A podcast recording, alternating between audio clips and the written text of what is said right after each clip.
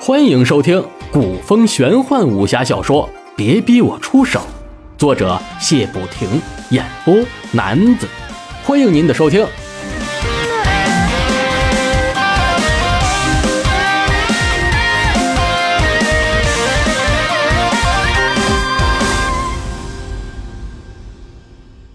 第二卷第七章：吉日南下。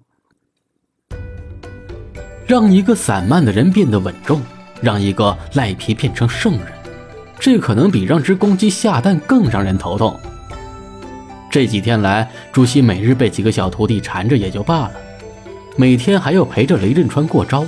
那雷震川还真是永不服输的性格，昨日才被朱熹打得爬不起来，今日又来挑战。这种毅力使朱熹只有一种想法：闪人。自从和雷婷婷上次的一夜缠绵，两人越走越近。虽然几日来一直是以礼相待，可是那情根却是深种在了两人的心底。朱熹每晚都会去陪雷婷婷谈心，没想到一个体弱多病的大小姐，竟然如此的知识渊博。不管朱熹谈到什么，雷婷婷总会有自己的独特见解。而且言语得当，知书达理，让朱熹觉得很是轻松。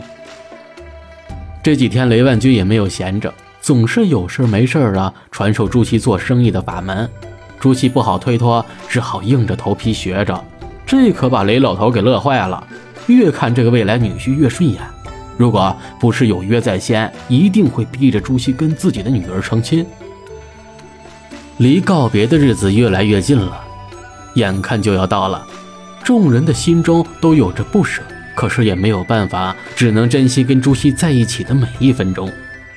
朱熹望着被自己打趴在地的雷震天说道：“嗯，你进步很多了，记得出掌时气势再大一些。好了，还有谁再想来？”看到灰头土脸的众人，一个个头摇得跟拨浪鼓似的。刚才他们已经被朱熹一一的收拾了一遍。雷震川的屁股上还留着清晰的鞋印，不用想也知道是谁留下的。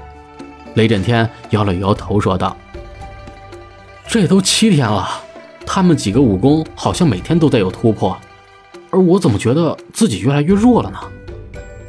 朱熹笑道：“哼，二少爷想多了，他们几人就像是一只空的瓶子，注上水自当尽量吸收，而你呢，却是一只即将灌满的瓶子。”吸收的速度当然会比他们慢些，可他们要跟你比还差得远呢。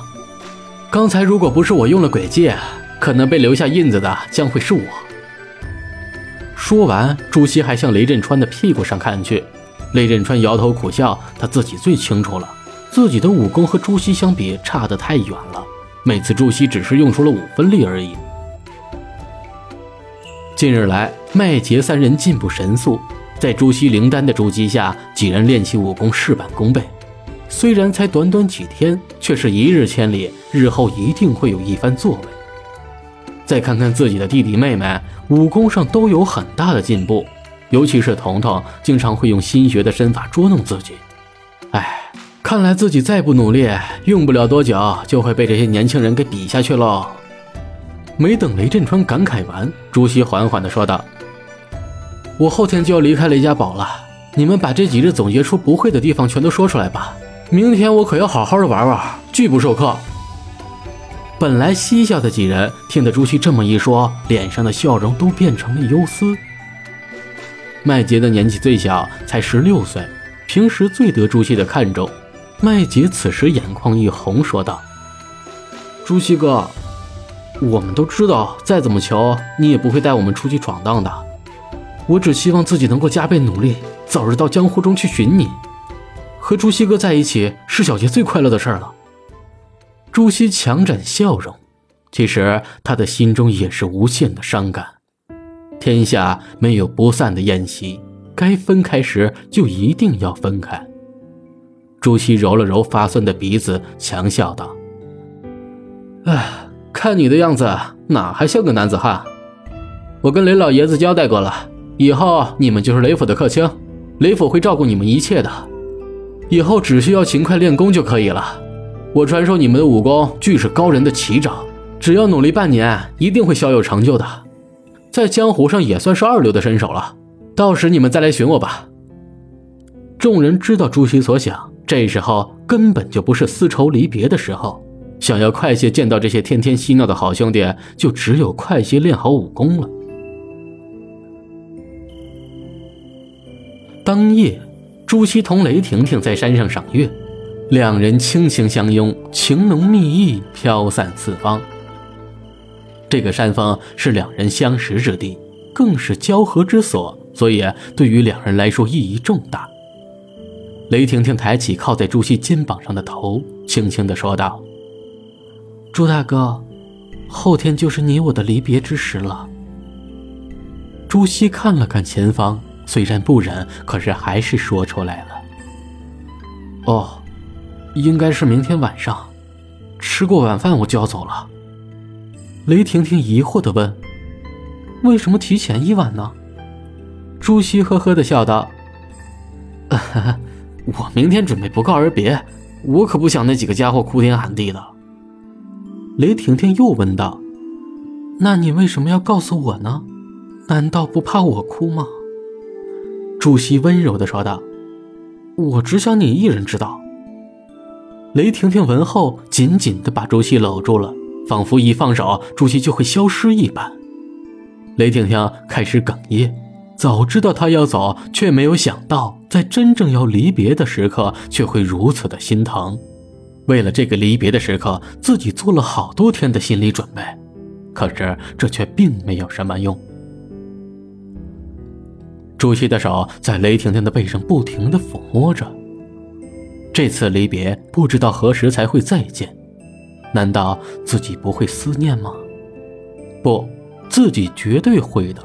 因为曾经也这样思念过陈芳和龙运师，这里离别后，婷婷也会列入自己的思念名单。可他们真的是自己可以拥有的吗？自己能给他们幸福吗？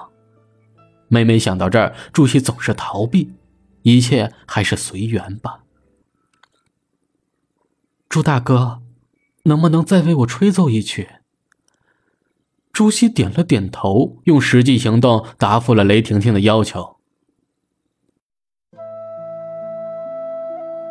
美妙的箫声轻轻的传出，时而悠扬，时而伤感。雷婷婷默默的听着，这是朱熹为自己演奏的，而朱熹却是自己心底深深爱着的人。雷婷婷在心里默念着：“朱大哥。”你一定要早些回来，我会一直等着你的。下次再见到你，我一定要对你说，我爱你。这一日，雷府所有的人都变得沉默起来了，大家仿佛都很避讳提到朱熹两字，因为这会让他们感到悲伤。朱熹就是这样的人，他总是给身边的人带来快乐，相反的也会带来伤感。朱熹在雷家人的心中有着不可磨灭的地位，仿佛是他们的亲人。试问谁愿意和自己的亲人离别呢？今夜的晚宴非常的丰富，看了看都是朱熹喜欢吃的菜。席间连话多的雷老爷子也沉默起来。桌上众人根本没有怎么动筷，只是静静地看着朱熹吃饭。朱熹吃饭的动作也第一次变得斯文起来了，一口一口的。最后还是雷万军打破了此刻的寂静，说道：“希儿，明日你就要离开了，老夫也没有什么好送的，这面金牌就送给你吧。雷家的任何产业佃户，只要你出示这面金牌，他们会全力满足你的一切要求。”朱熹没有推脱，伸手接过金牌，握在手中。沉甸甸的，很有分量。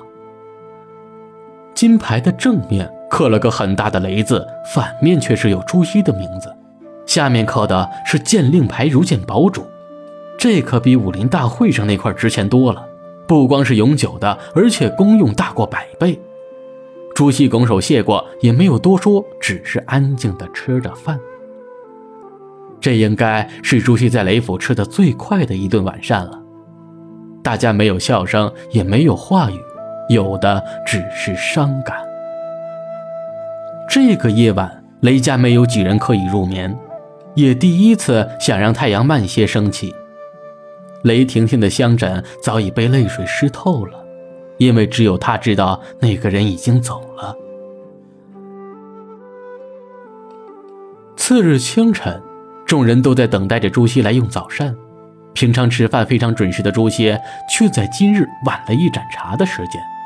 也许是昨夜没有睡好吧。可最后等来的却是朱熹已经离去的消息。雷婷婷见众人还在等待，只好说出了缘由，说朱熹昨夜就已经离去了。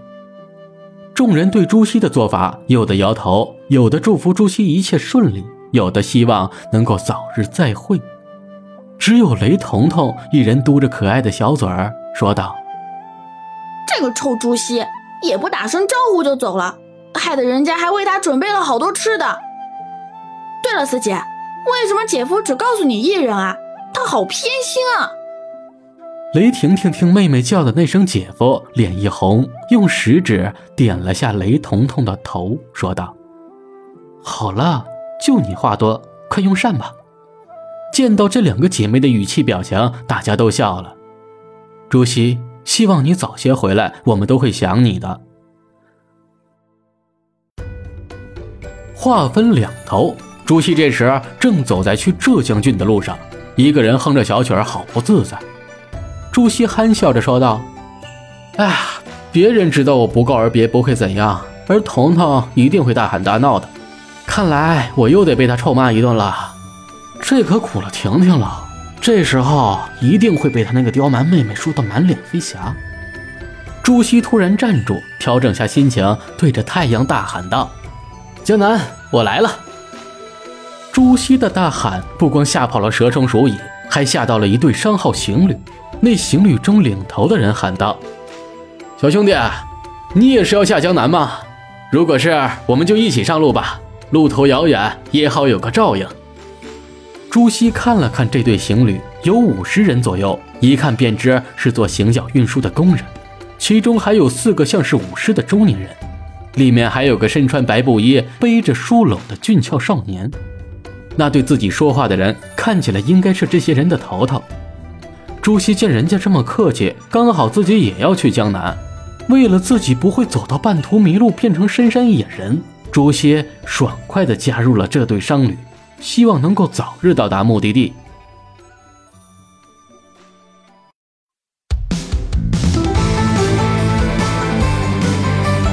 您刚才收听到的是古风玄幻武侠小说《别逼我出手》，作者谢不停，演播男子。